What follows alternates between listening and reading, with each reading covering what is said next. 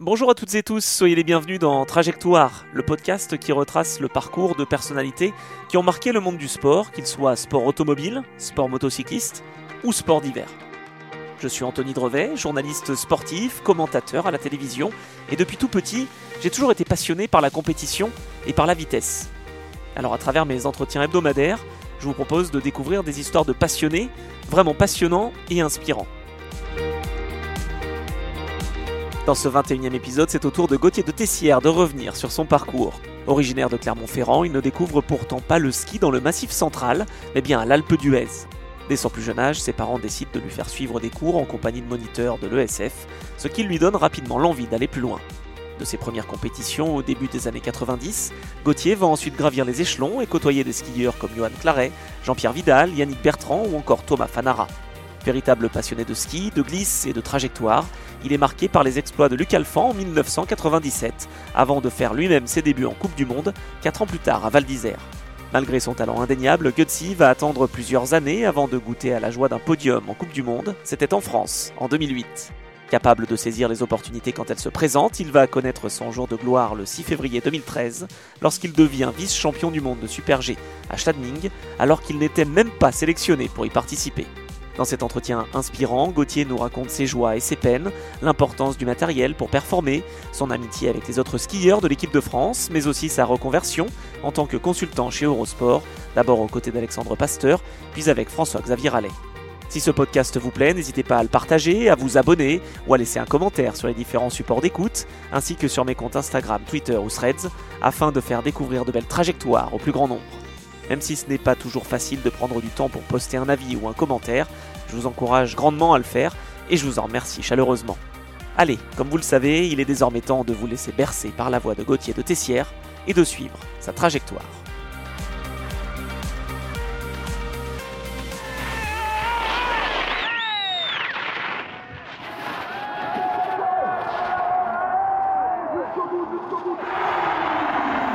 Bonjour Gauthier. Salut. Merci d'accepter de faire cet entretien avec moi. Bah, c'est avec plaisir. Bon, bah écoute, j'espère que tu vas te rappeler de, de bons souvenirs. Bah, on va essayer. Je commence toujours par euh, un nombre, un chiffre, et là c'est 123 que j'ai choisi. Est-ce que tu sais à quoi ça correspond? 123 départs en Coupe du Monde c'est. Ah, exactement. C'est pas mal. Tu t'y- attendais finalement d'avoir même une carrière pro finalement si longue? Non, je, je t'avoue que carrière pro, j'y j'y pensais pas vraiment. Depuis tout jeune, euh, je prenais un petit peu les choses comme ça arrivaient. Puis voilà, j'avais pas une, un environnement familial qui me poussait vers le haut niveau, tu vois. Donc euh, c'était déjà de m'amuser en ski. Et puis après, je me suis fait embarquer. Et puis les Coupes du Monde sont arrivées finalement assez vite. J'ai j'ai pas fini trop vieux non plus. Donc 123 départs, c'est bien. Mais voilà, il y en a qui ont fait beaucoup, beaucoup plus maintenant. Mais euh, voilà, c'était, je crois que c'était le nombre qu'il fallait. J'en aurais pas, j'aurais pas pu en faire beaucoup plus. En tout cas, tu parles de te faire plaisir sur les skis, etc. Si tes parents sont pas forcément tournés vers la compète, c'est qui est-ce qui t'a donné cette Mm. envie-là? Bah, moi, je dis souvent que dans le sport de haut niveau, soit vraiment on est prédestiné à ça, hein, dans un environnement familial, soit c'est les rencontres. Et voilà, moi j'ai rencontré des, des moniteurs de ski à la base. Assez tôt en fait. Ouais, bah c'est tôt parce que quand tu habites en ville, tu habites à Clermont-Ferrand, tu vois, après j'habitais à Voiron, enfin on était vraiment citadins, donc il faut qu'on te donne envie, euh, parce que tu vis pas à la montagne, t'es pas vraiment, on va dire, euh, taillé pour ça. Donc, euh, donc si tu veux, ça s'est venu comme ça au fil des rencontres, euh, des moniteurs de ski passionnés, tu vois, qui, qui m'ont donné déjà le, le virus, tu vois, mais gros virus quand même. Euh, J'en faisais beaucoup, je, je skiais moins en termes de journée, mais par contre, tu vois, je faisais des journées complètes, j'adorais ça Ah ouais. sur tous les terrains. voilà. Et je viens vraiment des ESF, donc j'ai j'ai vraiment appris le ski, on va dire, en famille, le ski plaisir. Et puis après, les choses se sont enchaînées avec des, des coachs aussi, euh, euh, des équipes régionales, après des équipes de France, tu vois, qui ont marqué ma carrière. T'as commencé à quel âge, tiens d'ailleurs, euh, tes Mm. premiers souvenirs? Écoute, euh, des souvenirs, là, c'est plus des photos, mais tu vois, j'avais deux ans, euh, Ah oui. déjà, ouais, deux ans, deux ans et demi, tu vois, c'était à peine tenir debout que j'aimais la glisse. Je trouvais ça assez exceptionnel, avec des frères et sœurs qui pratiquaient, tu vois, la discipline de manière très loisir, mais, mais voilà, j'avais trop envie et j'ai attrapé vite le virus, j'ai skié avec mes parents, et puis après, Oui, quand même. Ouais, mes parents m'ont- donné ça au tout départ, ma maman beaucoup, et puis après euh, les moniteurs de l'Alpe d'Huez, tu vois, des, des, des super, des super moniteurs qui m'ont qui m'ont porté, quoi. Voilà, sans se dire il va être champion, mais voilà, il a un truc quand même que les autres n'ont pas. T'as quand même commencé dans le Massif Central ou pas du tout? Non, pas du tout. Pas du tout. Le Massif Central, euh, en fait, on allait déjà à l'Alpe d'Huez, tu vois, on allait en vacances là-haut. Et euh, Massif Central, j'y suis retourné tard. J'ai découvert ça tard, mais, euh, mais voilà, c'était quand même mes racines et j'étais content d'y retourner. C'était aussi des, très bons moments. Eh ben, on y reviendra justement. le ski, c'est évidemment dehors des études aussi. Enfin, tu faisais les, deux en parallèle finalement. Mm. Tes premières petites compétitions, c'était c'était quoi, 9-10 ans C'était ouais, voilà, c'est ça. C'est le circuit ESF, les Étoiles d'Or. Donc, tu vois, c'est un circuit mis en place par les ESF où tu retrouves tous les, les meilleurs de chaque ESF. Donc moi j'ai commencé euh, vraiment là, étoile d'or, et puis vite le, coq d'or, où là après on confronte les clubs et les ESF, tu vois. Et, et puis là c'est parti. Voilà, là c'était on va dire le début de, de la jeune carrière, tu vois, de, de, skieur. Et c'est toujours le plaisir ou c'est quand même la compète qui te motivait plus? Non, mais après j'ai aimé gagner, hein, tu vois, j'ai aimé gagner en niveau national en tout cas, euh, très rapidement. Je, je gagnais ces courses-là. Euh, c'est assez marrant parce que c'était les premières rencontres aussi avec d'autres coureurs, euh, euh, Johan Claré, Thomas Fanara, toute cette génération-là de, des années 81. Bah, on s'est rencontrés très tôt. On est vite devenus des, copains. Donc je me suis dit, bon, bah, moi j'aime bien gagner, j'aime la glisse, et puis je trouve, le, je trouve ce petit groupe-là de, de génération 81-82 plutôt sympa. Et et voilà, je me suis toujours bien entendu avec eux, donc ça donne aussi envie de faire ce sport. Ouais, c'était euh, plus une famille finalement euh, qu'autre chose. C'était des adversaires évidemment sur mm. les pistes, mais sinon, entre-temps, il y avait une bonne ambiance. Quoi. En tout cas, moi, je l'ai toujours vu comme une, famille, si tu veux, et euh, ça a été une motivation et ça a été aussi une erreur parce qu'il y a un moment, il faut comprendre que tu es quand même en, rivalité directe avec tous ces athlètes-là. Donc il faut pas, hum, il faut pas se dire que c'est une famille trop quand même. Voilà. C'était l'erreur un peu du début, du débutant. Et, puis au bout d'un moment, tu te dis voilà, tu t'entraînes avec eux, mais il faut, euh, c'est pas tes amis, il faut, il faut se faire sa place, il faut pas se laisser trop marcher dessus. Et euh, voilà, il y a eu pas mal d'erreurs là-dessus. Puis, puis à un moment, tu prends conscience de ton environnement et tu te dis voilà, je profite d'eux on fait des trucs sympas à côté, mais euh, ils, ne souhaiteront pas que je gagne des courses. Donc il va falloir faire sans eux. Sans eux. Quand est-ce que tu as eu ce, déclic-là? Est-ce que ce sont mm. tes, parents, enfin ton entourage qui t'a fait comprendre ça ou... Non, pas trop. Mon entourage, je pense qu'il était aussi dans ce côté très famille, très euh, loisir, très fun. Euh, c'est avec les années. Avec les années, je pense que j'ai fait des erreurs, je me suis fait un peu influencer. Et il y a un moment, je me suis dit bon bah voilà, je vais me construire mon environnement autour de moi, les coachs que j'aime, euh, les partenaires en qui j'ai confiance, et puis puis les autres, euh, je m'en sers juste à l'entraînement. Voilà.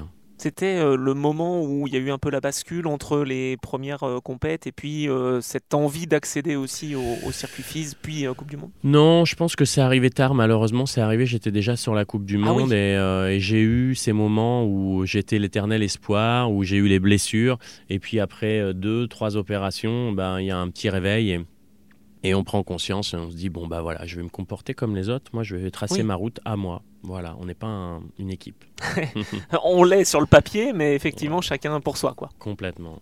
Et on m'a dit que tu étais assez hypersensible aussi. Est-ce que mhm. c'est ce qui explique ça? Alors, à la fois sensible sur les skis, mais aussi peut-être influencé parfois. Mhm. Ouais, non, c'est exactement ça. Tu as raison. C'est euh, très sensible, très. Euh, trop influencé. Voilà, donc dans des moments euh, et des moments d'entraînement, bah, tout va bien. Et puis quand on se retrouve sur la course, quand on fait euh, sa première descente, son premier super G où ça va vite, où il y a de l'engagement, où il y a, et eh ben là sur ces moments-là, on se fait très vite influencer. Et moi, j'étais un peu une éponge là-dessus, tu vois, et je me suis fait, euh, je me suis fait avoir, pris par la peur, pris par l'enjeu. Donc j'ai mis du temps à comprendre ces enjeux-là. Euh, c'est-à-dire ne pas écouter, mettre la musique, se concentrer vraiment sur l'objectif, la manière de faire. Euh, voilà, sur le matériel aussi, hein, pareil, beaucoup influencé, trop, trop dans les sentiments, trop voulu rester chez certaines marques, alors que en fait, voilà, c'est comme les sports mécaniques, le ski, il faut choisir tout de suite la meilleure et euh, les meilleurs skis pour gagner. Tu me fais la transition, justement, tu as, une marque de cœur, euh, j'ai envie de dire, c'est quoi C'était N, toi, ta, marque? Bah Alors moi, j'ai toujours skié sur, euh, sur Rossignol pendant des années, ah, de ma jeunesse, tu vois. Après les débuts de carrière, ben, c'est vrai qu'on avait une relation un peu fusionnelle avec la marque, donc euh, c'était dur de partir. Et puis c'était des années où ça fonctionnait pas, pas bien. Hein. Aujourd'hui, les skis fonctionnent très bien, mais ces années-là, voilà, je, regrette de ne pas avoir changé de ski et, et d'avoir des, des des skis euh, compétitifs. Donc euh, en 2010, après les Jeux. Ah c'est euh, après que tu as changé. C'est après. Hein. j'ai eu quelques résultats quand même en géant, mais en Super G, c'était compliqué. et puis en 2010, avec Johan, on se retrouve un peu largué du coup par la marque, vraiment sans, sans partenaire. Et on prend notre voiture et on, on va en Autriche on va taper à la porte de Rainer Salzgeber et moi je l'avais déjà appelé avant, je lui ai dit voilà je cherche des skis, il m'a dit bah venez. Je dis bah je viens avec Johan, ok, hop, et on est on est parti là-bas. C'était très spécial. On a tapé à la porte et ils nous ont dit bon bah ok, on veut bien vous donner des skis, euh, voilà, mais bon pas trop de contrats, on n'avait pas grand chose. On a demandé un technicien, on a réussi à avoir un super technicien, un jeune. On est vraiment reparti d'une feuille blanche et c'était super intéressant. La première fois qu'on a mis les skis, on s'est dit waouh, là c'est comme ça qu'on peut gagner des courses. Et euh, ça a changé notre carrière à tous les deux. Ouais. Ah, c'est incroyable. tu me mm. fais la transition parce que oui, tu sais bien que je suis aussi euh, passionné par le sport mm. mécanique. Est-ce que ça, c'est quelque chose aussi qui te plaisait l'été en complément de, des sports d'hiver ou pas spécialement? Moi, pas trop dans l'équipe. Euh, c'était des, des, des, des, dingues de, de, sport méca. Moi, j'ai aimé, ah si tu veux, j'ai aimé m'inspirer des, des, choses, mais j'étais moins un féru comme Adrien Théo ou David Poisson à l'époque, l'été. Mais bon, on rigolait quand même bien. On avait la chance de, fois d'avoir quelques belles voitures, tu vois. Donc on a, on a fait des trucs sympas. Mais pas une passion euh, euh, plus que ça dans la pratique. Mais, euh, mais j'aime regarder les sports et, m'en inspirer. Donc je prends cet exemple parce que, parce que si tu prends le sport phare, le sport mécanique de la F1, tu te rends bien compte que voilà, si tu pas dans la bonne écurie, tu ne peux pas gagner. Et, et c'était une petite déduction très simplette mais, mais qui, qui, était la même chose sur le ski alpin. Et à un moment, j'ai dit, OK, on va prendre la meilleure écurie et on va voir ce que ça va donner. Ouais, mais c'est intéressant. Mais il y a le fartage aussi, c'est un peu comme les, les, pneus, etc. Enfin voilà, tout. C'est un ensemble de choses. Il y a plein de petits facteurs dans le ski. Il faut être bien physiquement, il faut être bien mentalement. Mais voilà, il faut euh, les bons pneus euh, et euh, la bonne voiture. Et j'aime bien parce que ça me fait une autre transition. Sur 97, c'est un mm. certain Luc Alphand qui lui aussi, après, a fallu la transition sur, euh, sur les sports méca. Mm. Est-ce que lui, euh, ça a été un, moteur finalement pour toute l'équipe de France quand il a remporté ce gros globe? Complètement. Non, mais Luc Alphand, c'est le modèle. C'est vrai que les générations d'avant, elles étaient un petit peu loin. Pour nous, on n'était pas assez euh, impliqués, pas assez. Euh, au courant de ce qui se passait exactement. Là, par contre, les années Luc Alphand, on était jeunes, on rêvait de, de, de, devenir skieur. Et Luc Alphand, c'est un super exemple sportivement, euh, mais aussi en termes d'image, de, tout ça. Tu vois, il a eu tout juste. Et puis, c'est un gars qui est très ouvert. Donc, effectivement, Luc Alphand, ça a toujours été très moteur. Moi, je me suis beaucoup inspiré de lui. J'ai toujours essayé d'échanger avec lui. Et, et c'est le, bon exemple, tu vois, de notre génération. Voilà. En tout cas, ça a lancé euh, beaucoup, je pense, de, skieurs. Euh, ça faisait partie de tes idoles. Est-ce qu'on peut dire que tu as des idoles de jeunesse? Complètement. Non, complètement. Je lui ai dit, euh, moi, plusieurs fois, parce qu'on est consultant sur deux chaînes concurrentes, mais à chaque fois qu'on se croise, moi, c'est un bon moment. Et, et puis je sais tout de lui, quoi, tu vois. Donc des fois, il me raconte ses histoires et je lui dis, ouais, je sais, je sais. tu me racontes, mais c'est bon, je le sais. Euh, ta première victoire, elle intervient l'hiver 97-98. Euh, première victoire, je veux dire, euh, en niveau universitaire. avec bah, déjà l'Alpe d'Huez en, en, géant, déjà. Ah bah écoute, tu me rappelles des, des souvenirs. Je pense que je me suis pas trop mis de limite au tout début, tu vois. C'était une grosse qualité. Après, je m'en suis mis beaucoup plus. Ah ouais. Mais euh, pour moi, il n'y avait pas de barrière puisque je ne connaissais pas trop, tu vois, ce monde-là. Donc, euh, je m'en mettais aucune. Et puis voilà, j'arrivais d'Auvergne, j'arrivais après sinon d'un autre petit comité du Dauphiné. Donc, si tu veux, on était. Euh, on était sans complexe dans le Dauphiné. Et, euh, et pareil, j'avais, j'ai eu des belles rencontres, tu vois, des coachs qui m'ont, qui m'ont marqué et qui, m'ont, qui ont vu le potentiel, donc qui m'ont mis aucune barrière, tu vois. Et, et je me souviens, un de mes premiers coachs, tu vois, au, comité, c'est Jacques Théolier, c'est un gars qui, ah, a fait, voilà, Jacques, il a fait bon, bah, un peu tous les gros euh, champions de, de, ski, de slalom, de géant. Et, euh, et, tu vois, ces premières années de, de FIS, là, et j'ai eu la chance d'être avec lui. Euh, vraiment coup de chance, c'était un moment où il redescendait, tu vois, dans un groupe régional, euh, il sortait des équipes de France. Et, euh, et il m'avait dit, mais, tu, mais toi, tu vas être champion du monde. Et je rigolais toujours, je rigolais toujours. Après, on s'est revus quand il était en équipe de France et il m'a dit Mais tu vas être champion du monde. Il croyait plus en toi que toi en fait. Oui, mais souvent. Souvent, j'ai eu Ah des ouais. coachs qui croyaient plus. Euh, Voilà, donc moi, j'ai manqué peut-être des fois de cette ambition d'aller très très haut. Mais tu vois, sur ces années de transition, quand même, je mettais pas trop de barrières et c'était cool, donc ça marchait bien. Ah ouais, bien encadré. Il y avait Karine Ponce aussi, je crois, qui était Alors, Karine, proche de toi, ouais. mais c'était peut-être plus tard. Alors Karine Ponce, tu veux, c'est, c'est- elle, elle venait d'arrêter la, la Coupe du Monde et moi je l'ai eu tout de suite en, Ah en non, coach, d'accord. tu vois, tout, tout petit, euh, les années Coq d'Or, tout ça. Et pareil, bah, elle, elle me disait on va tout gagner. et elle, bah, elle m'a porté tout le temps, tu vois, ça fait partie des rencontres fortes parce que hum, on a gagné vraiment toutes les courses quand on était gamin, c'était génial. Premier Coq d'Or à l'Alpe d'Huez, tout ça, toutes les courses nationales, on est allé euh, faire des courses internationales, la Topolino, tout ça. C'était euh, le moment où tu vois j'ai pris vraiment envie et elle elle elle, elle m'a donné beaucoup de confiance et, euh, et puis voilà elle m'a toujours suivi c'est tu vois c'est la marraine de mon fils pour te dire on, D'accord. on garde un lien très fusionnel mais euh, voilà les personnes tu vois où, où tu où tu as de la chance de, de rencontrer ces personnes-là, elle, évidemment, c'était un gros virage dans ma vie de sportive. Il en, il en faut. Elle a le QG, non C'est ça encore Elle a le QG, voilà, je passe euh, tous Ah, mes bon, week-ends voilà. à l'Alpe d'Huez, tu vois, là-bas, on parle de ski, on parle euh, des enfants, on- c'est euh, une passion euh, partagée, tu vois, avec elle. Alors, à 16 ans, euh, il y a quand même aussi euh, une évolution. Tu fais de plus en plus de top 10, des choses comme ça, donc c'est vraiment bien. Et puis ça tombe au, au niveau aussi des Jeux de Nagano en février 98 avec Mhm. euh, la médaille d'or de Jean-Luc Crétier, avec la médaille de bronze de Florence Masnada. C'est oui. quelque chose aussi que tu as suivi attentivement? Bien sûr, je ne dormais plus, je ne dormais plus, j'étais avec mes potes, tu vois, du, du ski études à ce moment-là, et on dormait pas, tu sais, on se réveillait toutes les nuits pour voir la descente. Génial. Et on n'a pas raté la, la victoire de, de Jean-Luc. euh, c'était bah, génial. Et puis, tu vois, en même temps, euh, j'aime bien ces victoires-là. Tu sais, très opportuniste. Euh, T'es peut-être pas le meilleur, mais par contre, ce jour-là, tu vois, tu as senti le, le truc. Et, euh, et voilà, c'est- très, c'est une de mes caractéristiques aussi, c'est de sentir, tu vois, quand il y a des opportunités. J'en ai eu force, quelques hein. fois. Écoute, c'est une force qui se travaille. Voilà, je pense. Ah ouais. Hmm, c'est pas forcément inné, mais euh, quand tu es opportuniste, eh ben, tu vois, dans des sports comme ça, il y a- il y, a des, des ouvertures de temps en temps. Mais par contre, il faut les saisir. Le train passe, je dis souvent, il faut savoir le saisir. Oui, c'est bien d'en être conscient, mais c'est bien aussi de pouvoir y arriver. quoi. Voilà. Complètement. L'hiver 98-99, donc là on est après Nagano, euh, Mm. là tu fais tes débuts au niveau européen, en, en Coupe d'Europe. Mm. Ça se passe pas mal? Comment, comment tu l'abordes ça? Ouais, non, mais ça se passe super bien en fait. Encore une fois, je, je je me retrouve là sur ces courses. Alors les toutes premières, euh, les toutes premières en France, peut-être pas C'était à. Valoir, ouais. la- Eh ben écoute, à. Valoir, euh, génial à Valoir parce que je sais pas si c'est la première année ou la deuxième année où je vais à Valoir où je découvre Body Miller, tu vois. Et, euh, Ben, c'est celle-là. Et, et ouais, c'est celle-ci. et Body Miller, je le vois sur les coupes d'Europe. Après, je le vois sur des fiches juste après. euh, et c'était intéressant parce que je me disais, tu vois, en fait, euh, la technique, le mental, les machins, pff, faut y aller, quoi. Tu vois, parce que lui, il avait, il skiait déjà dans son style, mais encore pire que ce qu'on a connu. Et, euh, et c'était un bon exemple. Donc c'était cette rencontre-là, tu vois, avec cet athlète qui, qui était encore loin d'être un grand champion, mais, mais je me disais, euh, bon, bah il y a tous les styles, il y a tous les profils, euh, tout le monde peut gagner.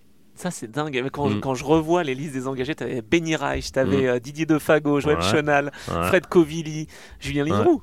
Complètement, ils étaient tous là, non, mais c'est vrai que c'était des premiers moments où, où tu te dis, bon, quand même, ça, ça va être dur, parce que le niveau, il est, il est incroyable, mais bon, peut-être qu'avec le temps, on y arrivera. Mais le chemin est encore long. Ouais, mais enfin quand même deux fois deuxième en géant. Euh, C'était au Grand Beau en décembre 98, donc finalement t'as pas mis tant de temps que ça à, Non, j'ai pas sur tes trop, podiums. trop mis de temps, t'as raison. Euh, au début, ça paraît une grosse montagne, et puis c'est arrivé assez vite. Euh, alors, c'est vrai que j'ai- les skis fonctionnaient assez bien à ce moment-là. J'a- J'avais, j'avais du bon matériel. Enfin tu toi vois. aussi.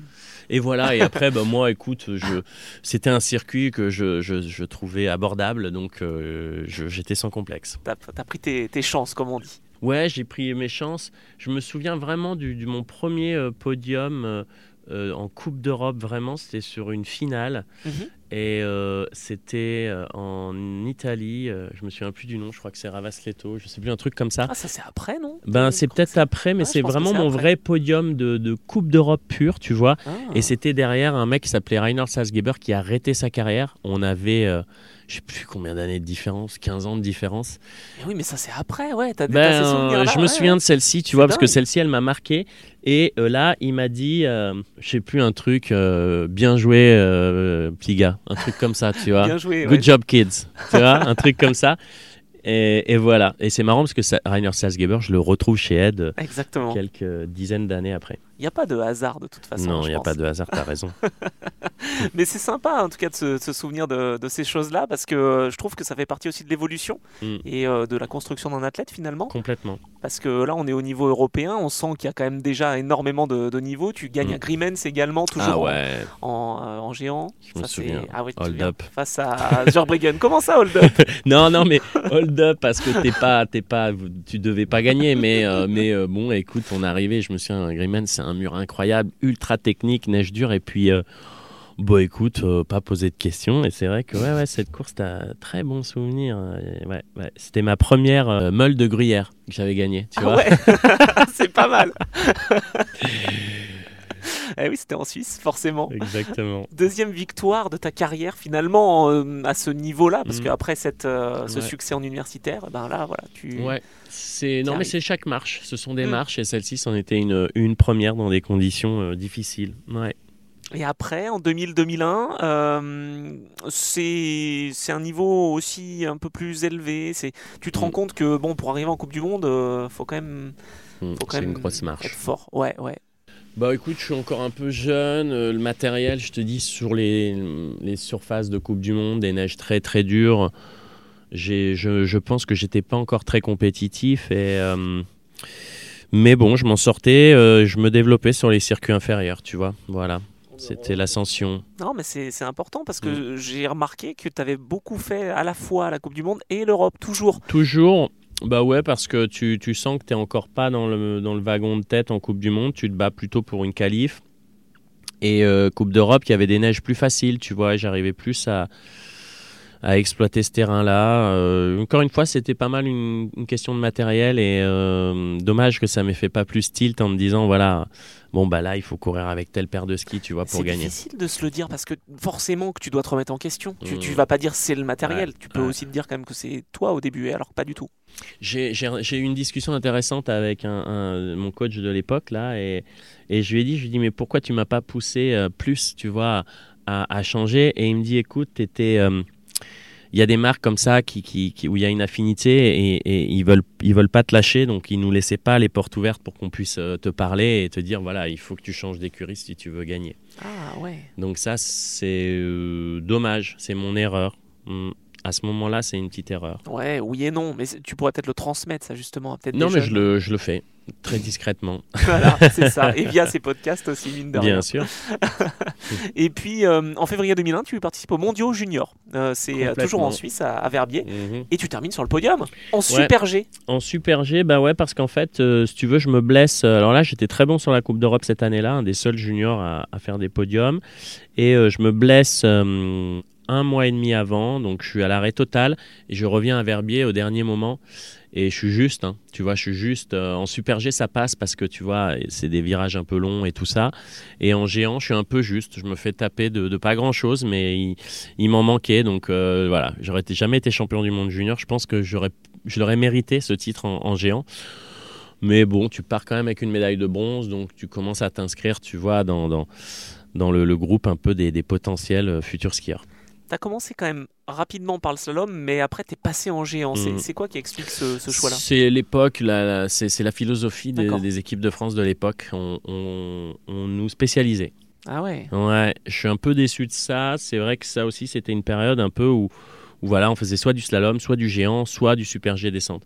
Donc, on m'a fait couper un peu le super G et je suis parti à fond avec le groupe géant. Alors que t'aimais euh, le Super G, parce que ça s'est vu après sur la fin de ta carrière. Ouais, j'adorais le super G, mais bon, vu que hum, j'avais pas les qualités en descente, j'avais pas le poids, j'étais très euh, pas assez lourd, tu vois, pour faire de la descente, et puis et puis même pas pas prêt, tu vois, à me lancer dans des grandes descentes, donc euh, on m'a mis sur le géant en attendant. Et c'est pour ça que tu n'as pas fait trop de descentes. Tu as fait des entraînements beaucoup. Et puis... Ouais, mais non, pas très peu. Trop, Ouais, ouais. trop peu. Ouais, ouais, complètement. faut avoir beaucoup de confiance. Ouais, je pense qu'il y avait déjà des peurs, euh, si tu veux, de la descente. Hmm, Ouais, complètement. logique. hein. Ouais. Logique, pas pour tout le monde. Non, c'est vrai. oui. Mais Enfin, moi, je te comprends. En tout cas, j'aime bien la vitesse, mais quand même, quand il faut s'élancer à, plus de 130, c'est pas facile.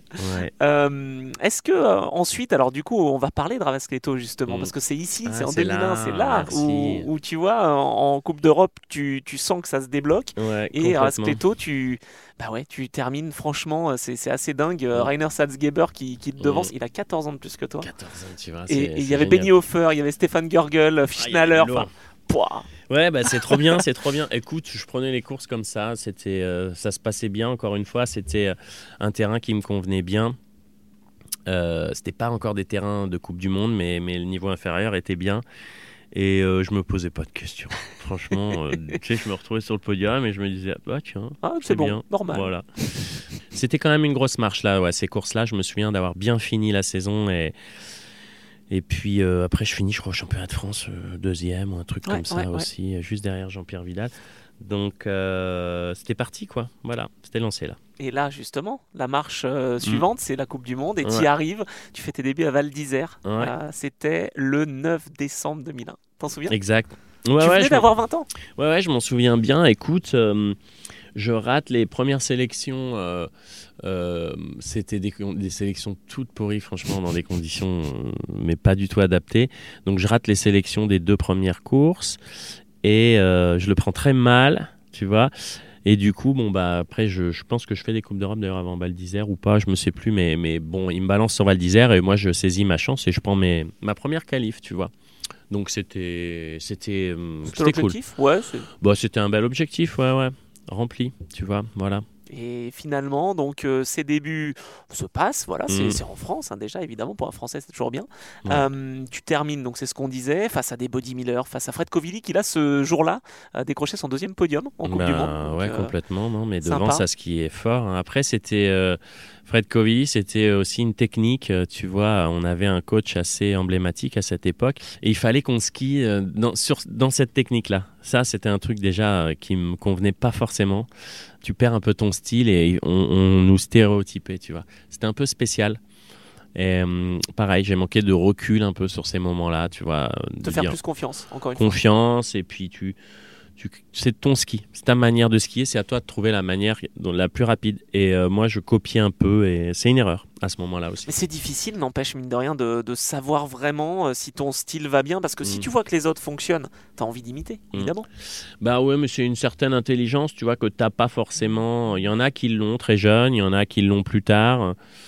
Ça, moi, c'était pas inné chez moi et euh, j'ai perdu du temps. Tu vois, j'ai perdu du temps à vouloir skier comme d'autres skieurs et des fois même je me voyais, je les voyais et j'essayais de faire pareil, tu vois. Donc ça, ça a été euh, une erreur euh, tactique que je ne que j'essaie de conseiller à dire voilà garde ton style garde ce que tu es garde comment tu tu as appris à skier après il y a des choses techniques à Bien évoluer sûr, mais ne sûr. copie pas un autre skieur parce que chacun a son physique ses skis et tout ça Intéressant quand même de, de penser à ça, parce que ça Mm. se joue aussi dans le mental, et c'est pas si simple, mine de rien. Ça paraît simple, mais c'est pas si simple. complètement En tout cas, en Coupe d'Europe, bah, tu continues euh, ta progression, parce qu'il y a beaucoup de top 10, il y a des Mm. podiums. Donc là, ça ouais je lâche donne pas confiance. Bah ouais, je lâche pas ce circuit là parce que si tu veux je sais que c'est beaucoup de confiance je sais que ça fait euh, c'est ta motivation aussi parce que tu, tu joues sur un circuit où tu peux gagner des courses où tu es sur les podiums où tu es toujours devant donc tu apprends et puis après tu vas te mesurer sur la Coupe du Monde mais encore une fois c'est une période où je sentais que mon matériel me permettait Mm. pas de ah, tu le sentais quand même.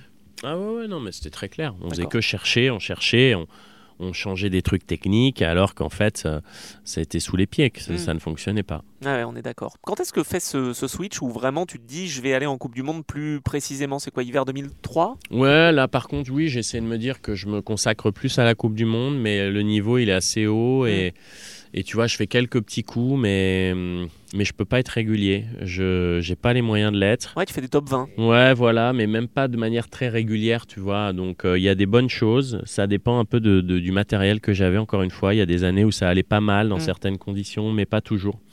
Et ouais, non, je me suis pas posé les bonnes questions à ce moment-là. Donc là, il y a eu une perte euh, dans, dans ces années-là, je trouve, tu vois, de rendement. Après, euh, c'est beaucoup de déception quand même, je trouve, par rapport au nombre de départs, au nombre de victoires qui, qui est finalement faible. Euh, le ski, le sport mécanique aussi, c'est- beaucoup la gestion de, de- Mhm. bah, finalement des frustrations. Comment ça tu le gérais? Parce qu'il n'y a pas beaucoup de départs en Tu Coupe du Monde subis. finalement. Tu le subis Ah, beaucoup et tu vois, tu parlais de- du circuit intermédiaire, bah, Mm. ça te permet de tenir ce que tu dis que tu as ce circuit-là. Et que tu peux jouer devant. Voilà, tu joues devant, tu prends du plaisir, tu gagnes quelques petites primes, tu vois, qui te permettent de, de survivre euh, financièrement. Mais la marche, elle est, elle est, elle est encore trop difficile. C'est vrai, tu as raison, c'est frustrant. Ouais, ouais, non, mais il y a énormément de frustration à ce moment-là. Peu de vainqueurs en fait. Peu de vainqueurs et je te dis, j'avais peu de solutions. C'est ça qui est terrible. Mais tu voulais quand même continuer. Oui, je voulais continuer, mais bon, il y a eu des hauts et des bas et des moments où tu te dis, putain, est-ce que ça vaut le coup, tout ça, tu vois, tu te poses des questions. Et on m'a pas donné les solutions. Je le regrette, tu vois. Là, c'est un petit moment de flottement dans ma carrière, dans les rencontres, dans tout ça, je trouve que je les ai pas eus. Ce moment-là où, voilà, avant, Ouais. avant les JO de, de Turin. Ça se passe un peu avant. quoi. Turin, ouais, je, non, mais je, je, me, je me bats avec ce que j'ai, mais, euh, mais c'est, compliqué. hein. Puis l'environnement est pas idéal, tu vois, pour réussir. Donc, euh, ce sont des années d'apprentissage. Mais tu tapes Mmh. Dans dans, le les murs. Exact, c'est laborieux. Et tu fais tes premiers mondiaux en préparation des Jeux de Turin, même si tu savais Mm, pas mm. encore que tu étais sélectionné. Euh, comment ça se passe ces mondiaux? C'est encore une- un step au-dessus? Complètement. Les conditions, en plus, elles étaient très, très difficiles. C'est 2005 Ouais, c'est à Bormio. Bormio. Euh, piste difficile, neige hyper glacée. Et euh, tu sais, en fait, tu te dis, mais je suis pas au niveau. Mais pareil, je remets beaucoup sur mon matériel. Je n'avais pas les moyens de réussir. Bah oui. Je le pense. Non, non, mais, mais tu fais bien de le dire aussi. C'est l'occasion hein, dans, dans ces explications tu vois, de re- retour sur le- la carrière. Voilà, ça fait partie de. C'est toi comme quand tu entends un, un pilote de Formule 1 qui passe l'arrivée, qui est, qui est 18e et qui te dit j'étais à fond. Ouais, ouais.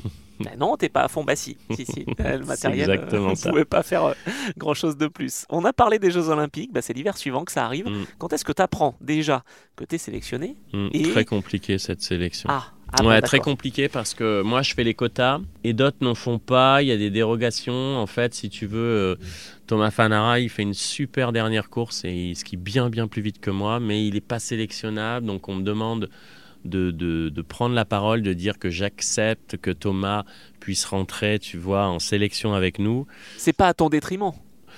Hmm, bah moi, du coup, après, je me retrouve en quatrième homme ex aequo avec Fred Covilli à cette époque-là. Donc, si tu veux, c'est pas simple, mais en même temps, je me dis, il va tellement vite, le gars, que je peux pas le, le couper, tu vois. euh, et c'était pas dans ma philosophie de dire, euh, non, je veux pas qu'il court. donc, euh, je me retrouve en sélection avec Fred Covilli. Je gagne la sélection, donc je me qualifie quand même pour le géant. Et puis, j'ai ma place pour le Super G, mais. En Super G, écoute, il y a eu deux courses. C'était la fameuse course de Turin où j'avais tiré le dossard 1. Donc c'était un gros avantage à la première manche. Quand ils ont arrêté la course, j'étais septième, c'était super. Et euh, quand euh, ils ont couru la deuxième, bah, j'étais le chasse-neige. C'est moi qui ai poussé la neige fraîche. Donc euh, voilà, c'était un peu injuste.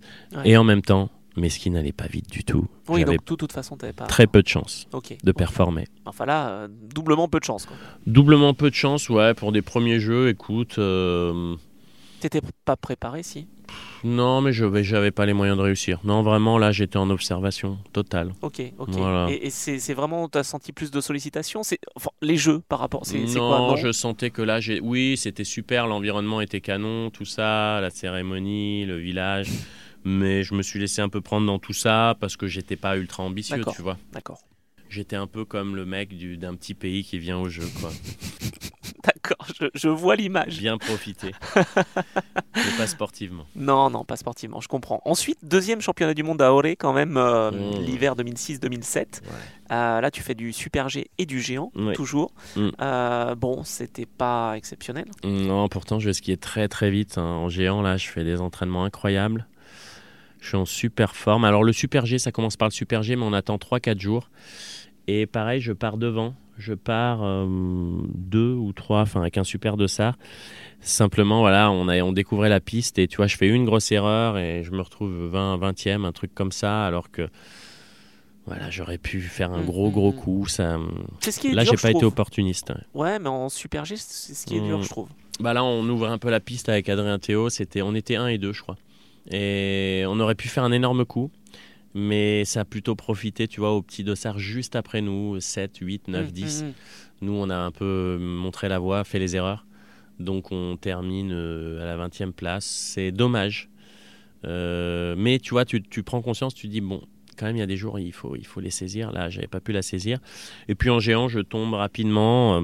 Oh, tu, tu tombes. euh, Non, tu finis 29 Ouais, je tombe. Ah bon, d'accord. je finis 29, mais je tombe. Ah mince, je me souviens pas. ouais, je tombe, je repars. C'est assez horrible, mais je skie hyper vite. Donc, euh, dommage. Vraiment pas saisi. euh, vraiment pas saisi là. C'est quoi, top l'opportunité. 5 Podium Top 10 C'était quoi Non, je pense possible? que un top 10 ça aurait été très très bien et je le- je l'avais dans les jambes. Mais voilà, rester 15 jours là-bas attendre, euh, la neige qui tombe, tout ça, je me suis fait un peu emporter. Mm, mm. Puis, puis grosses émotions le jour de la course en géant parce que, parce que tu vois que tu vas très vite.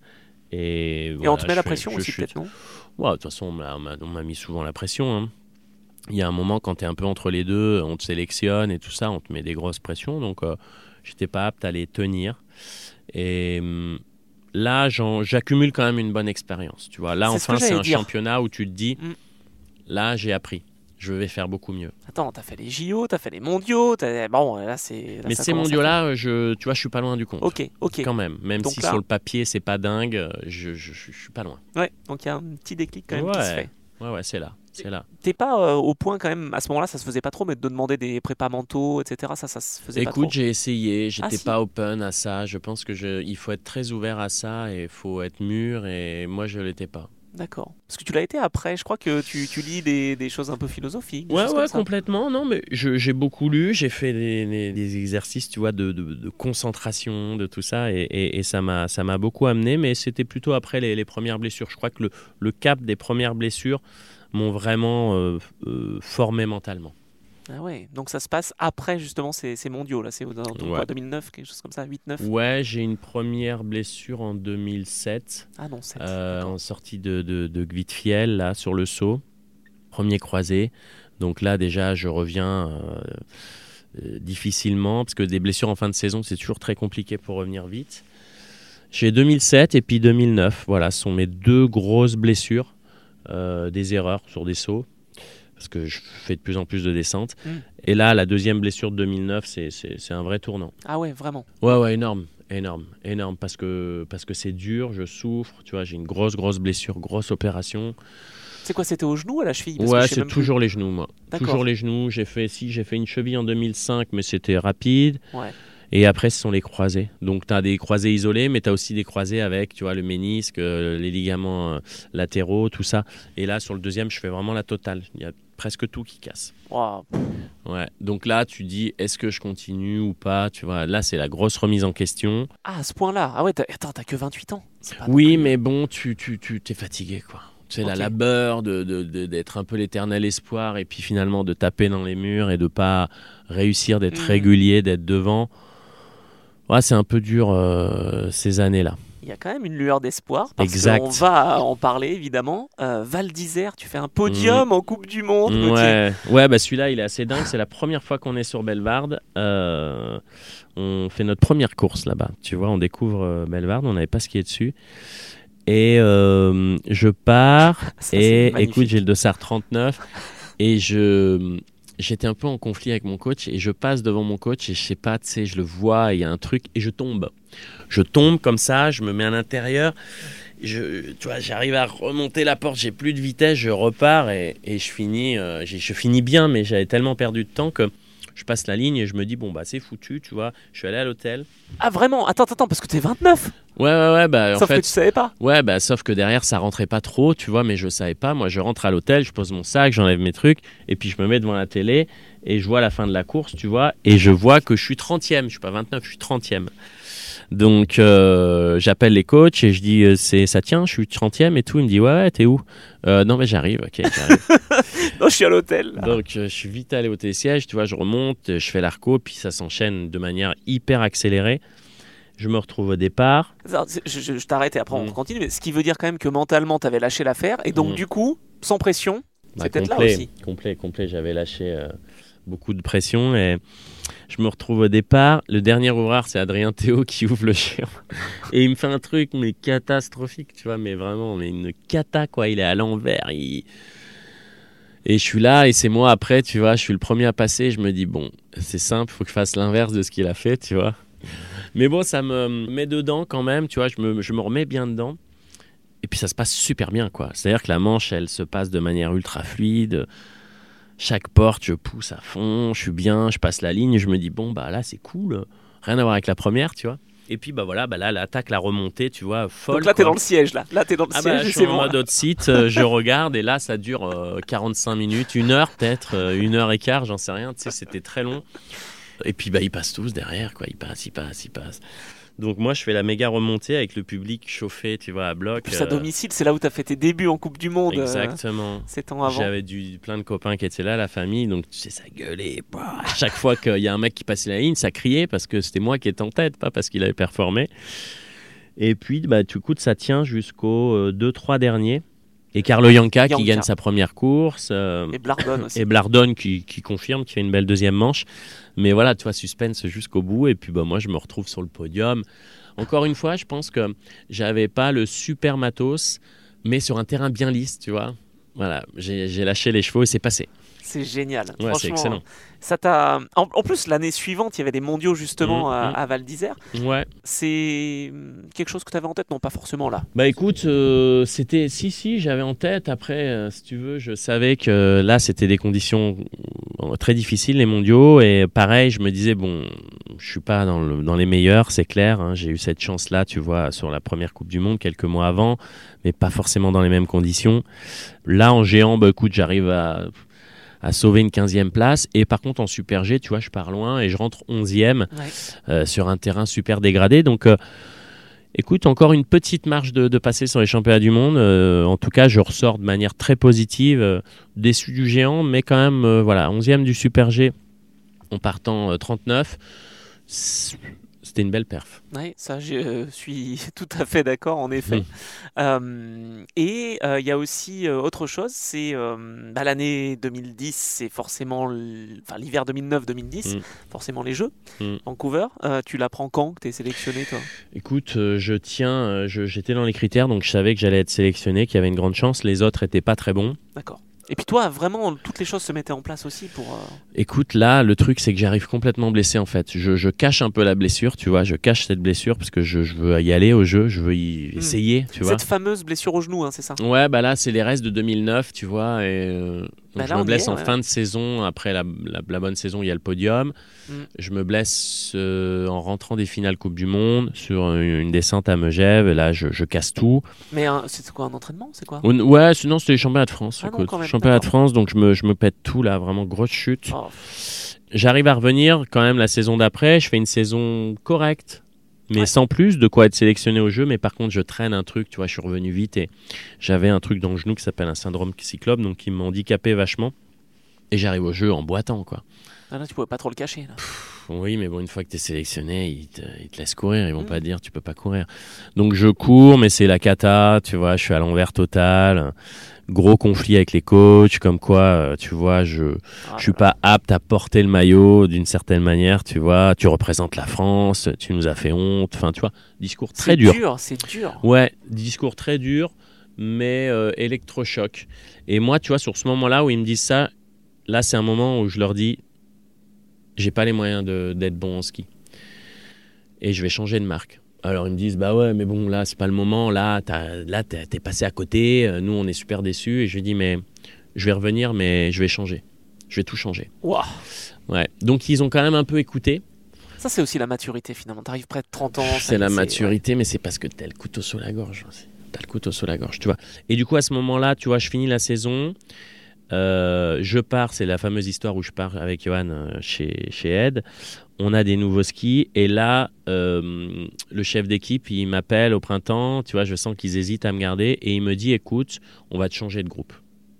Et je lui dis "Bah, c'est super. Je veux changer de groupe." C'est dingue. C'est pour ça que tu fais plus de super. G. C'est pour ça que tu Et fais voilà. plus de descente. Et là, j'arrive, tu vois, dans un groupe super euh, avec Patrice Morisot, donc le coach là euh, suisse qui arrive, qui amène quelque chose de tout nouveau, et puis Stéphane Sorel avec qui, tu vois, je noue un lien très euh, très fraternel quand même, très fusionnel en tout cas.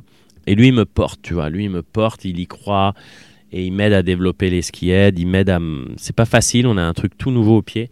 Mais voilà, là, je me dis, là, j'ai quelque chose. Ça y est, enfin, tu vois, après euh, 10 ans de carrière, au très haut niveau, j'ai enfin du matériel pour être performant.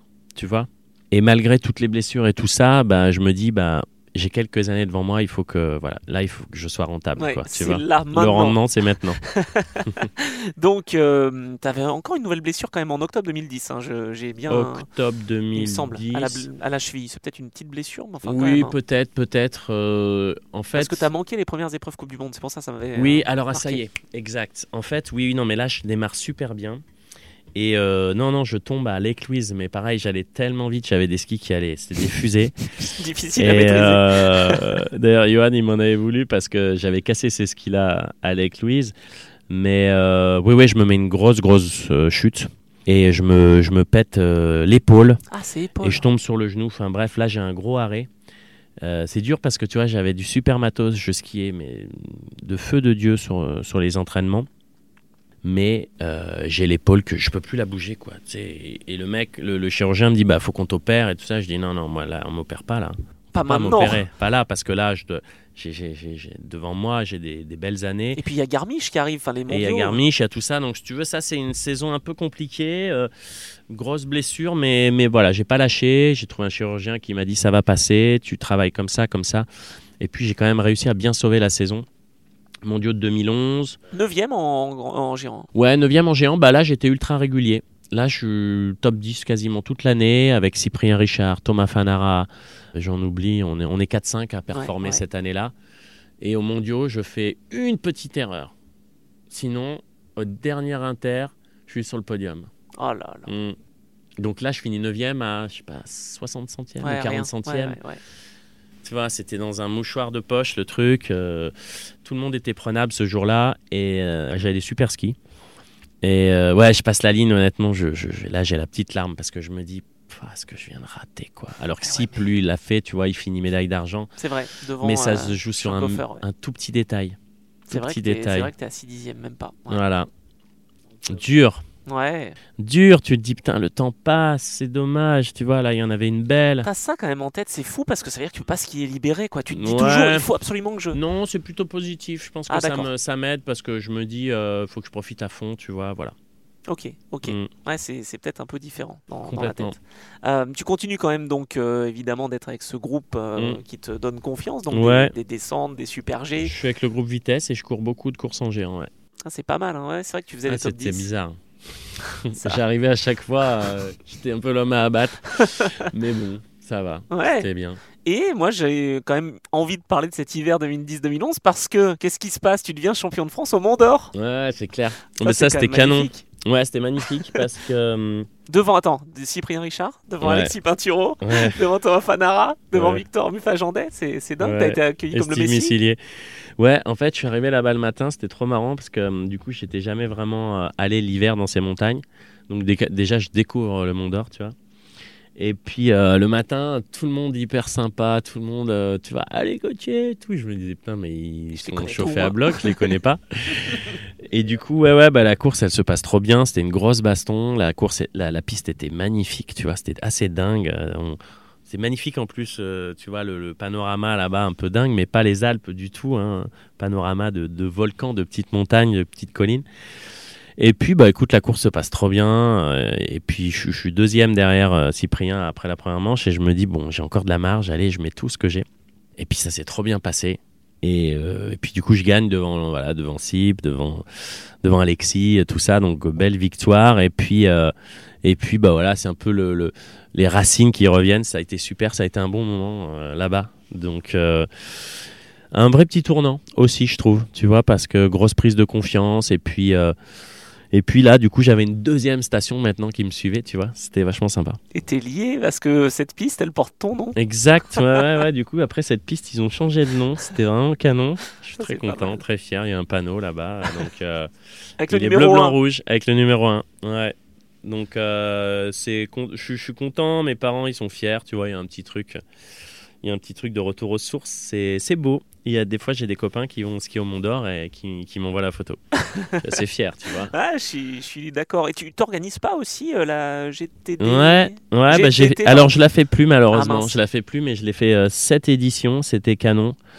on, on prenait d'assaut toutes les pistes là-bas, tu vois, et on dessinait euh, des compétitions pour les, pour les enfants. C'était- C'était c'était dingue. Écoute, c'était Il y en super. a eu 7 déjà. Il y en a eu sept. On, on faisait tout ce que j'ai aimé quand j'étais jeune. On faisait un slalom géant pour les grands sur la piste euh, Gauthier de Tessière, tu vois. Et on faisait un, un truc qu'on avait créé qui s'appelait le parcours gaulois. Le truc était complètement. Entre les menhirs, fou. non, c'est pas ça? On avait des menhirs en mousse, euh, des Gaulois, des Romains. Et puis surtout, on traçait, tu vois, dans la forêt. On, on s'était tapé des délires incroyables. Donc euh, merci au Mont d'Or. Franchement, là, là j'ai, j'ai- je me suis éclaté, tu vois. Voilà. Ça reviendra peut-être en tout cas. Bah, peut-être, on verra. Mais euh, donc technicien euh, dans ta carrière, Mm. tu fais quand même un petit pas vers la vitesse, tu nous l'as Ouais. dit. Euh, c'est c'est quelque chose qui te plaisait aussi de tailler des, des grandes courbes, de Mmh, prendre de la vitesse? J'adore. J'adore. Autant, tu vois, des fois en descente, je me suis fait peur parce que skieur très léger, je, peut-être j'étais pas au niveau d'engagement de, de certains autres skieurs de ma génération, mais euh, le Super G, j'adorais quoi. J'adorais ça.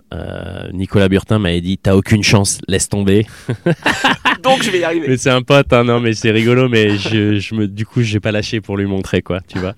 Et euh, c'est un des premiers à qui j'ai envoyé un SMS euh, à ce moment-là, c'était rigolo. Écoute, j'ai eu de la chance. euh, Steph Sorel, il me portait beaucoup, ce coach. Christophe Sayoni sur la Coupe d'Europe m'aidait aussi à beaucoup progresser. Lui, pareil, il m'a vraiment dit, mais en fait, t'es super bon, quoi, vas-y. Peut-être pas sur toutes les courses, évidemment. Tu pourras pas être bon sur des profils de, de gros glisseurs, mais vas-y, quoi. Et euh, donc, je, je reviens un peu sur la Coupe d'Europe. Je gagne des Coupes d'Europe.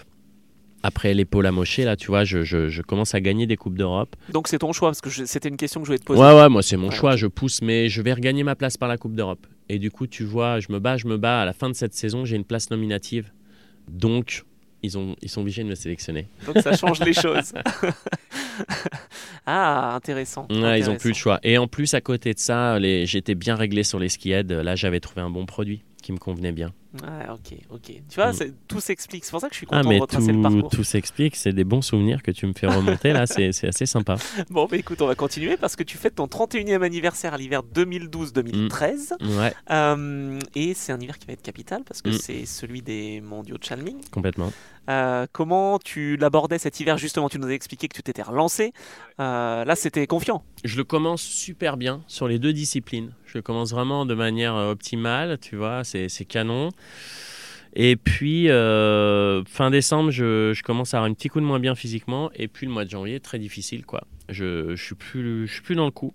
Ah ouais Ouais, complètement. Je, mais tu sais, des fois, je sais pas si à cet âge-là ou machin, mais là, je prends un gros coup de massue, tu vois, physiquement. Et je suis plus dans le coup. Et du coup, bah, le sélectionneur, tu vois, il décide de de pas me sélectionner pour Ouais, les mondiaux. Il compte plus sur toi, quoi. Non, bah, il y a des jeunes qui arrivent. Donc il faut un peu les former. Et puis il dit bah toi t'es pas en forme. Donc voilà. Mais je te mets remplaçant.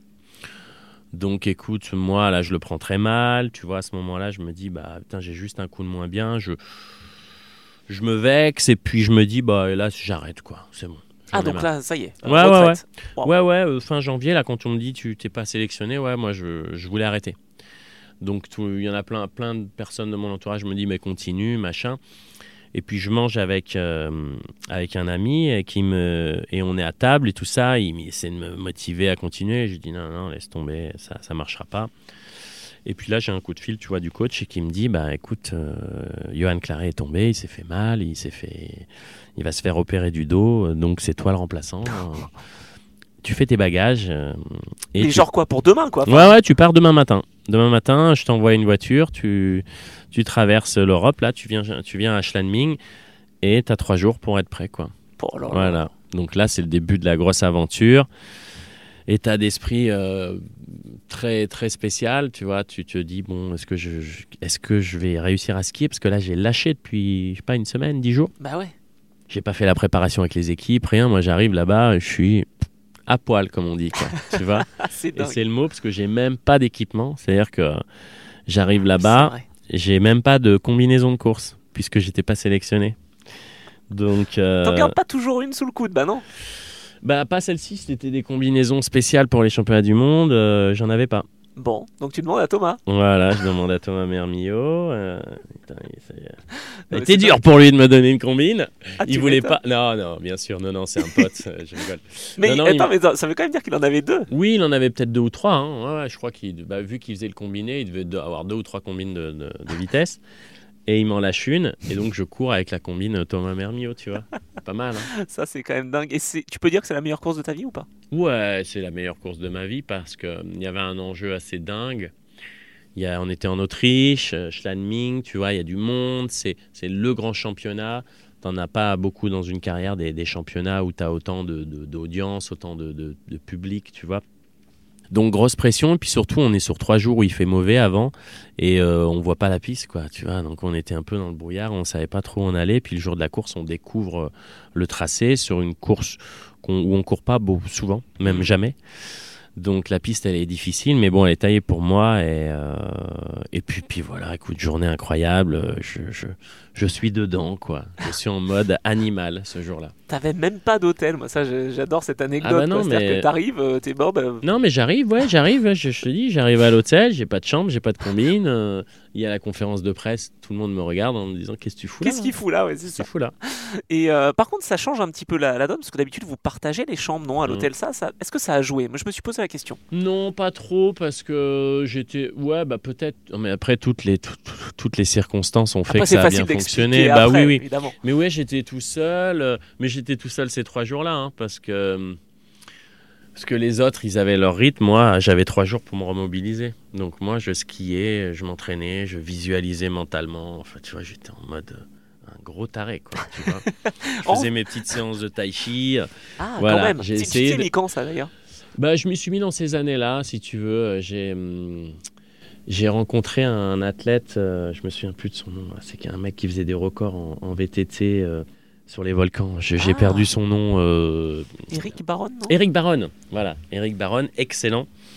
Et, et lui, bah écoute, je l'ai rencontré et, je- et un jour je lui ai dit mais comment tu fais Comment tu fais? En plus, tu as 45 ans pour, pour faire des records. T'as t'as pas peur, t'as pas machin. Et lui, bah, il utilisait beaucoup le tai chi, tu vois, pour se préparer mentalement Dingue. pour être calme.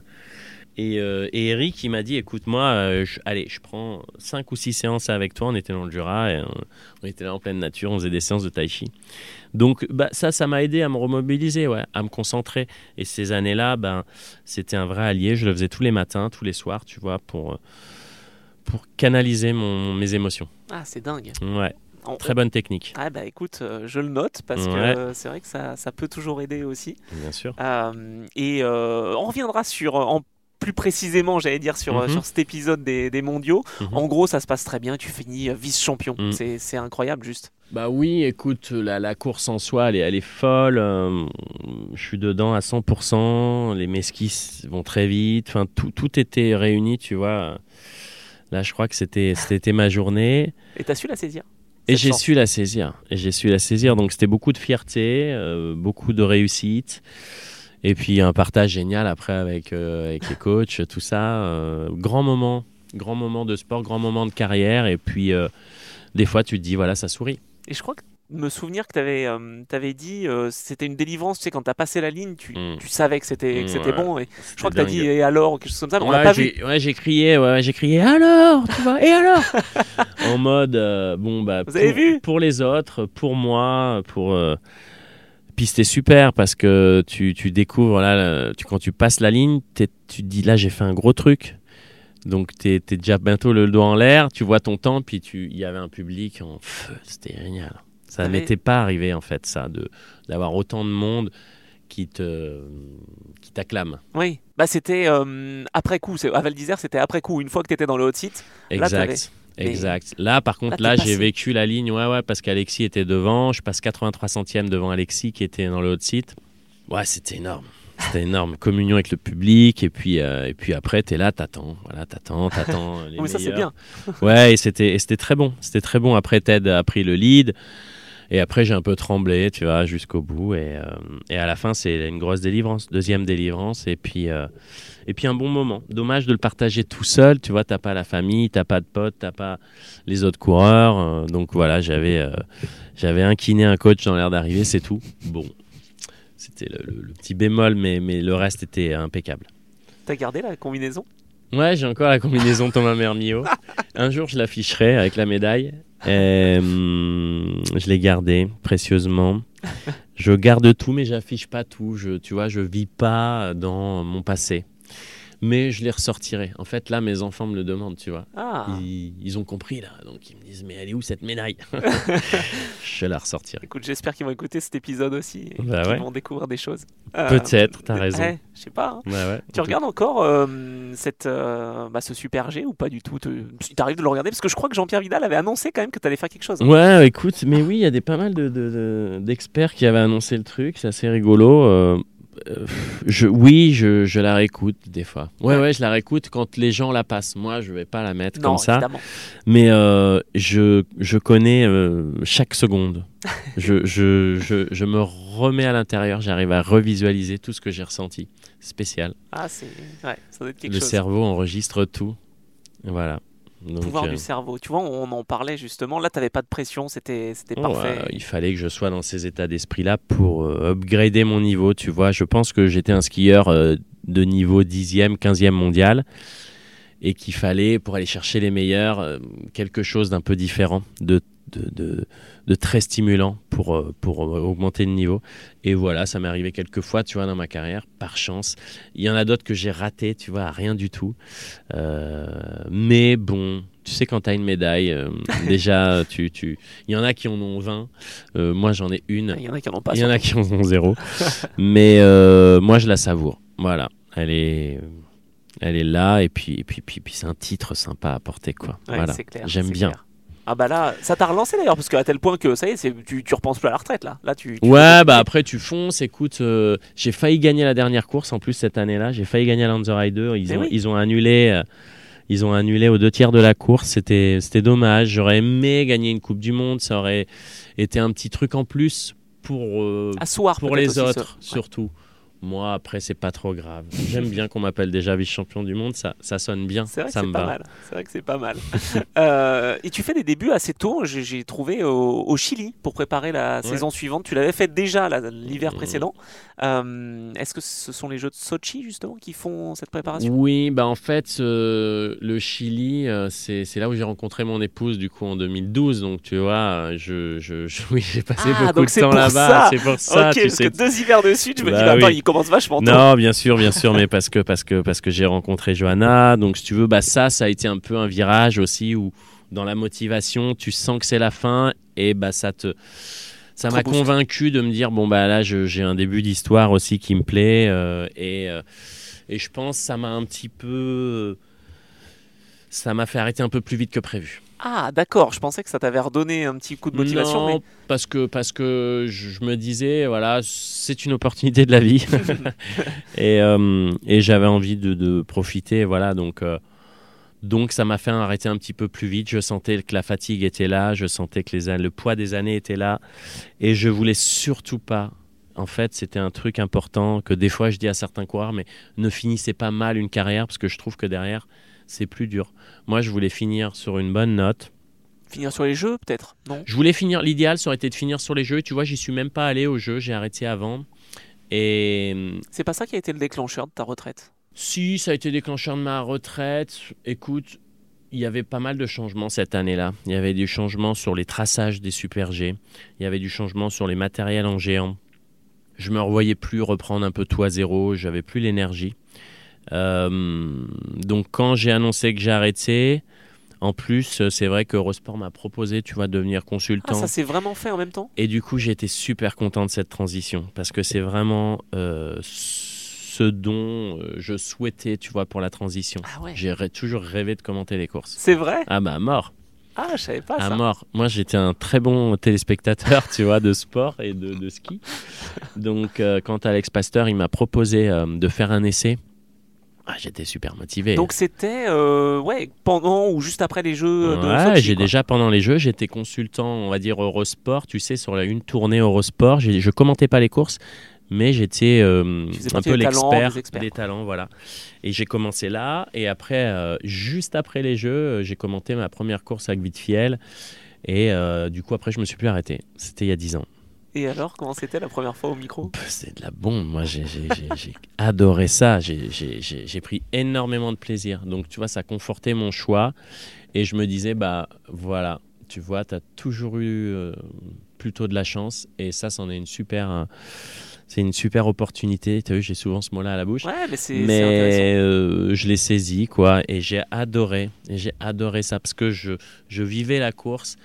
Euh, et, physiquement, moi, j'étais plus prêt à faire du ski. Mais par contre, là, tu vois, de, de transmettre, de, de commenter mes potes, euh, le circuit, tout ça. Euh, super petit rêve qui se réalise et, beaucoup de plaisir. quoi. Mais attends, et tu t'arrêtes pas là parce que tu commentes pas simplement, tu fais aussi de la zone mixte, tu vas aussi sur place. Et eh ben, tu gardes un pied en fait. Ouais, ouais, ouais j'ai gardé un pied. On m'a, on m'a... Alors après, Eurosport a ce process-là de, de, de, balancer ses experts, tu vois, sans formation, dire 15 jours avant, bon, bah allez, on va te lancer en zone mixte. Ok, en anglais, au championnat du monde à, à, Beaver en 2015. Et puis face caméra Ah ouais, mais carrément, je me suis retrouvé avec une oreillette, euh, une caméra devant moi, et tu vois, cinq minutes avant, on m'a dit ce qu'il fallait que je fasse. Mais avant, je ne le savais pas. Je savais pas trop ce qui m'attendait. Mais bon, tu sais, je suis comme ça. Moi, je prends les trucs, et après, on voit quoi. Hein en tout cas, ça se passe très bien, c'est très agréable à écouter. Donc... Euh. C'est sympa, mais c'est un grand plaisir pour moi, j'aime beaucoup. Et euh, maintenant, même tu es sur le plateau Chalet Club, enfin voilà. Donc... Ouais, écoute, j'ai fait un peu tout chez Eurosport, mais euh, voilà, toujours beaucoup de confiance et dans, dans, dans tous les, les, univers, un peu toutes les situations. Je suis quand même resté sur le ski alpin, hein.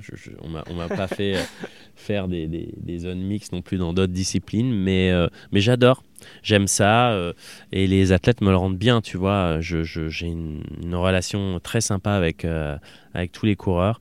Ils savent euh, qui je suis, en tout cas, en tout cas que je suis des leurs, tu vois. Je suis là pour qu'ils me donnent le meilleur d'eux-mêmes, tu vois. Mais, mais du coup, voilà, ils, me donnent beaucoup et, c'est beaucoup de, beaucoup de plaisir pour moi de, d'avoir ce, cette mission-là, ce job-là. Est-ce que tu as senti quand même, aux yeux des, des gens, hein, un changement de regard bah, sur toi? Complètement. Complètement, parce que si tu veux, je pense que j'avais pas forcément une image ultra positive aux, yeux de tout le monde dans, mon comportement, dans mes prises de parole quand j'étais athlète. Je pense que j'ai fait des erreurs, tu vois. Je pense que j'avais ma manière de voir les choses qui était pas forcément, euh, qui était peut-être des fois expliquée de manière un peu maladroite. Et le fait d'avoir la parole comme ça en tant qu'expert, eh ben, les gens voient qui tu es, voient ta manière de réfléchir, ta manière de voir, tu vois, ta discipline. Et, je pense que beaucoup de gens du milieu ou, des, ou, des, téléspectateurs aguerris, tu vois, je pense qu'ils ont sûrement changé, je, le crois, après je suis pas sûr à 100%, mais qui se disent, bah, ils ont, ils ont compris qui j'étais et, comment je voyais les choses et, pourquoi j'avais été cet athlète-là. Mais euh, moi, j'ai toujours eu beaucoup de bienveillance, tu vois, pour les autres athlètes, sans sans être ultra généreux, mais voilà, j'ai toujours souhaité en tout cas que ça, ça marche pour eux. Et du coup, ben, aujourd'hui, tu vois, je suis toujours dans cette optique-là. J'ai vraiment envie qu'ils réussissent, tous, tu vois, voilà. Donc, c'est quand je les ai en face de moi, euh, je, profite de ce moment, j'essaie de sortir le meilleur d'eux-mêmes et euh, je prends beaucoup de plaisir à, à, tout ça. Et ça a changé, je pense, l'image que les gens avaient de moi, je pense. Je trouve aussi que ça fait vraiment le, lien entre ce que tu m'as dit tout à l'heure et, maintenant. Tu vois, tu étais très dans la, dans la bienveillance déjà dès le début de ta carrière mm. en tant que skieur. Bah voilà, tu continues en fait. Oui, j'ai toujours été comme ça. J'ai toujours vu les athlètes, j'ai toujours analysé, tu vois, à ma manière. Il y a des coachs souvent, ils me disaient, mais tu, pourquoi tu t'analyses autant les trucs? Tu étais très cérébral. c'est comme ça, qu'est-ce que tu veux? Trop cérébral. Trop cérébral, ça aide pas forcément dans ces sports-là. Écoute, moi, je suis content d'avoir eu ce moment-là. Je ne sais pas combien de temps ça va durer, mais au moins pour pour avoir eu la parole, tu vois, c'est une grande chance. Et, et mon analyse est mm, une petite fierté, tu vois, de tout ça. Moi, je, suis vraiment content. Et je pense que, mm, au fond, quand tu veux vraiment quelque chose, moi, je voulais être champion. Bon, je l'étais à mon niveau. Et puis, je voulais vraiment être consultant, tu vois, expert talent euh, et, et, et j'ai pu l'être donc tu vois c'est déjà deux, pages de ma vie qui sont en tout cas pour moi une, réussite euh, sympa. Ouais, il y, a pas mal de choses justement. Je voulais parler de, ce côté, tu sais, pour les athlètes de haut niveau, accompagnement après la mmh, carrière, mmh. pas facile non plus. Toi, mmh. tu t'es dit, euh, bah voilà, je vais aller plutôt euh, vers des études à nouveau. C'était pas forcément le, choix le plus facile. C'est quoi? C'est un choc quand ça s'arrête tout ça d'un coup? Oui, non, mais c'est sûr que c'est un choc. Tu sais, on parle de la petite mort, c'est un peu le, mot, je trouve, très dur qui revient un petit peu euh, dans ces moments-là. ça se prépare en fait, si tu veux. Soit tu, prépares un petit peu l'avenir euh, et tu peux avoir euh, soit un changement total, mais bon, c'est pas donné à tout le monde, soit une période de transition. C'est un petit peu ce que j'ai eu. Moi, j'ai pu, euh, j'ai commencé les études sur la fin de carrière, ça m'a beaucoup rassuré. Et après, j'ai pu faire vraiment des études poussées parce que j'avais, j'avais l'occasion, tu vois, de, de, me former, de, d'être consultant à côté. Donc, j'ai pu faire tout ça. C'était très, très cool. Mhm. Très rassurant pour l'avenir. Et puis, et puis beaucoup de fierté de te dire, bah, voilà, moi je peux faire autre chose. Donc je suis allé faire autre chose en même temps que d'être consultant. C'était quoi? C'était l'école de commerce de Grenoble? Voilà, j'ai fait l'école de commerce de Grenoble. Après, derrière, j'ai pu travailler, tu vois, chez Greenwiz, là, pendant plusieurs années. C'était mhm. super intéressant d'être dans le monde euh, réel, un petit peu, le monde du, du travail très intéressant. Et pour rebondir sur ça, aujourd'hui, je suis président d'une association qui s'appelle Nouvelle Trace, où tu vois, on est là pour supporter euh, les athlètes qui sont en reconversion, qui sont en formation. Donc c'est, tu vois, c'est une petite entité euh, de la Fédération française de ski. On est, euh, on est une petite association. On a un budget, une petite caisse, tu vois, on va les aider financièrement. Et là, ma prochaine mission, c'est vraiment d'essayer de les aider, les aiguiller, tu vois, tous ceux qui sortent, on les reprend avec nous, tu vois. Pas mal. On les aide à, à s'orienter. Euh, le fameux double projet, même s'il n'est pas trop poussé quand, quand tu es en carrière, nous, on va essayer de le pousser sur, euh, sur l'après-carrière, de te dire, voilà, quand tu arrêtes le sport, derrière, tu as une, une petite cellule, tu vois, euh, d'atterrissage. Exactement. J'aime bien, je en douceur. le mot. Mais c'est ça. Et, et, tu vois, on travaille avec plein d'autres disciplines. On est une petit, un petit comité. C'est très sympa. Et, et, on a envie de faire plein de choses parce qu'on on se dit que, tu vois, tous ces athlètes, ils méritent pas forcément l'excellence, mais en tout cas d'être heureux après et de trouver une voie parce que, parce que quand tu arrêtes, clac, tu vois, c'est fini, tu rentres dans la vie normale. C'est très dur ce passage-là. Et, nous, on aimerait créer euh, une petite cellule de, transition, d'atterrissage pour pouvoir les orienter, tu vois, vers, vers des métiers, vers des formations, en tout cas vers ce qui leur conviendrait le, le mieux. Ouais, pour euh, s'épanouir, continuer de s'épanouir Ouais, je pense que si tu veux, tu es tellement dans ton sport pendant des années que quand tu atterris, eh ben, c'est dur de s'épanouir. Tu vois, c'est dur, hein, et, je le vois dans plein d'autres sports. Soit tu es très bien préparé, soit tu es très bien entouré, mais quand même la majorité des fois, c'est une chute terrible. Et on mérite tous, tu vois, d'avoir une deuxième page, une, mm. page blanche, tu vois, mais bien écrit, bien structuré, parce que là, je, trouve que souvent l'atterrissage est difficile. Ouais, mais je, comprends parce que quand tu es dans ta carrière, bah, tu penses pas forcément à l'après. Tu veux pas. Bah, voilà, tu veux pas parce que bah, tu as peur d'être moins performant en fait. Tu es dans une sorte de, déni un petit peu, tu veux pas tu veux pas le voir, tu veux pas l'accepter. Il y en a qui le construisent de manière remarquable. Il y en a qui arrivent, tu vois, je prends Jason Lamy Chapuis qui sont tellement brillants, que le gars arrive à arrêter après avoir été champion olympique pendant deux ans. Il s'est formé, il est devenu pilote de ligne et après il est même revenu faire de la compétition et après il est rentré chez Air France. Bon, là, tu vois, on est sur le parcours, mais on est sur des profils. Euh, on n'est pas tous taillés comme Jason Lamy Chapuis. C'est une réussite exceptionnelle. Mais de se dire, tu vois, euh, chacun a droit au meilleur. Est-ce qu'on peut les aider, tu vois, à ce qu'ils soient le meilleur? S'ils veulent être ils peuvent être moniteurs de ski, en as d'autres qui vont faire des formations, j'en sais un, pour devenir maîtresse. Il y en a, ils deviennent kinés, mais pareil, tu vois, il faut vite s'orienter et vite, vite, être pris en charge parce que quand tu as 30, 30 ans, 35 ans, bon, c'est pas si simple, mais euh, je trouve qu'il y a plein de, beaux exemples. Et, et nous, l'association, on a aidé chacun, tu vois, de ces athlètes-là. Et, voilà, nous, on va essayer de continuer et de les, accompagner. Eh ben, écoute, j'espère. C'est une belle euh, initiative, en tout mmh. cas. Et de toute façon, tu as connu ça, donc euh, évidemment que c'est important. Tu sais à quel point c'est important. C'est hyper important. et moi, j'aime bien, tu as, une phrase euh, de Robin Sharma, l'auteur canadien. Tout changement est difficile au début, mmh. compliqué au milieu et magnifique à la fin. Ouais, c'est vrai. tu, l'as bien pioché. Bah, j'adore, j'adore. C'est quelque chose que je n'aurais pas écrit en carrière et tout, mais tu vois, au fil des années, je trouve que c'est une phrase qui me parle beaucoup et euh, elle devrait inspirer euh, d'autres athlètes. Voilà, j'espère en tout cas. Eh ben écoute, on va, on va la pousser cette, cette phrase-là. tu continues un petit peu de, de skier évidemment? Ouais, j'adore le ski. Hein. Écoute, moi, c'est une passion. Cette année, j'ai la chance de, de pouvoir skier avec mes enfants. Euh, je donnerai peut-être quelques cours, tu vois, à l'ESF, là, euh, ah, des fois pendant les vacances, pour transmettre, parce que c'est vraiment du plaisir.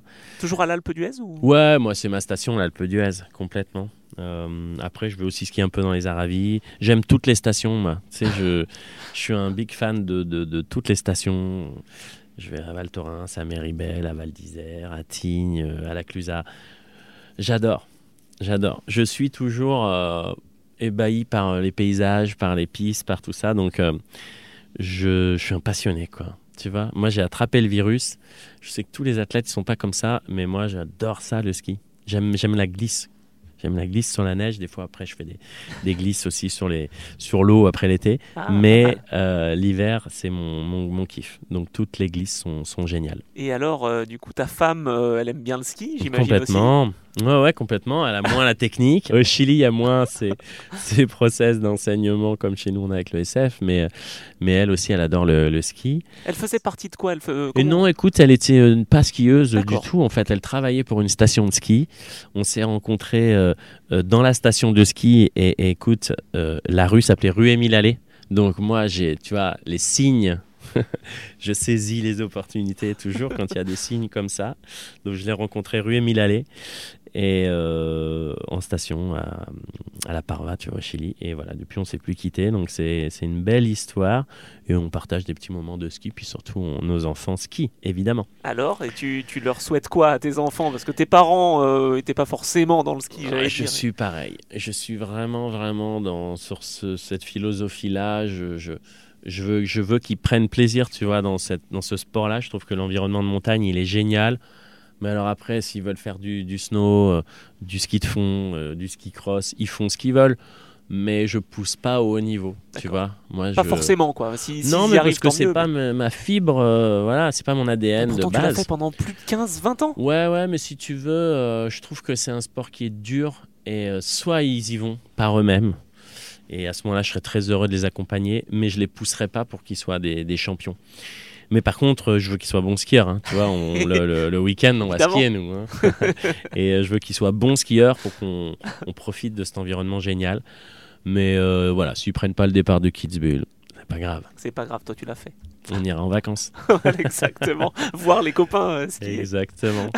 T'as d'autres projets là, à l'avenir? Parce que je sais que tu regorges de projets. Hmm, ouais, écoute, je regorge de projets. Je, je veux vraiment revenir dans le sport à fond. Entraîneur peut-être ou pas Euh, du tout? Non. Entraîneur, je trouve que c'est une vie difficile. Non, je je, je suis pas taillé pour ça. Euh, Peut-être entraîneur dans, les- dans un petit ski club, euh, tu vois, le week-end, ça, ça me plairait. Pourquoi pas J'ai pas envie de repartir dans les bagages, tout ça. Après 15 ans, c'est bon. Euh, le ski, j'adore. J'aimerais travailler dans les institutions, tu vois, de sport, les grandes institutions, pourquoi pas olympiques, fédérales, internationales. Ça me plairait, je me positionne dans ces choses-là. Écoute, Euh, 2030, il y a quelque chose qui se trame. Ah bah écoute, bonne info, je ne savais pas. non, ben on verra ça si tu veux. Ça, je, je, je vais voir comment les choses arrivent. Mais euh, voilà, je veux me repositionner vraiment sur le sport. C'est ce que j'aime. Euh, le ski, euh, pourquoi pas d'autres disciplines. Tu sais, j'ai découvert le padel aussi. Je suis un Ah, fou de padel. Euh, voilà, je, je, je pense à plein de choses. Aujourd'hui, je vais essayer de bien faire mon, mon métier de consultant. J'ai un petit moment où je peux avoir le temps de, de prendre un peu de hauteur, donc je le prends. Et euh, tu verras, je reviendrai dans, dans quelque chose d'assez intéressant dans, dans quelques mois. Bon, et ben écoute, en tout cas, je serais ravi de pouvoir euh, faire l'écho de, ce que, de ce que tu vas lancer. On se donne rendez-vous. c'était un plaisir, euh, Gauthier. Merci C'est un beaucoup. plaisir partagé. Merci à toi. C'était euh, très sympa. Et puis, on va se recroiser, évidemment. Et ben voilà. À très vite. À bientôt.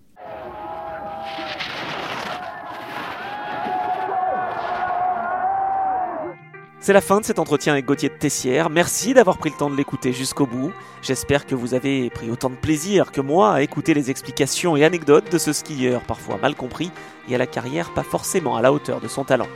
Si cet épisode vous a plu, n'hésitez pas à le partager, à laisser un commentaire sur les différents supports d'écoute, sur mon site internet ou sur mes comptes Instagram, Twitter ou Threads, afin de faire découvrir de belles trajectoires au plus grand nombre. J'en profite une nouvelle fois pour vous remercier pour les nombreux messages que vous m'envoyez et qui m'encouragent évidemment à continuer à vous proposer de nouvelles histoires. D'autres entretiens arrivent et comme j'aime le dire, les profils sont variés, toutes leurs trajectoires sont uniques. Alors on se donne rendez-vous la semaine prochaine pour un nouvel épisode de ce podcast avec un nouvel invité.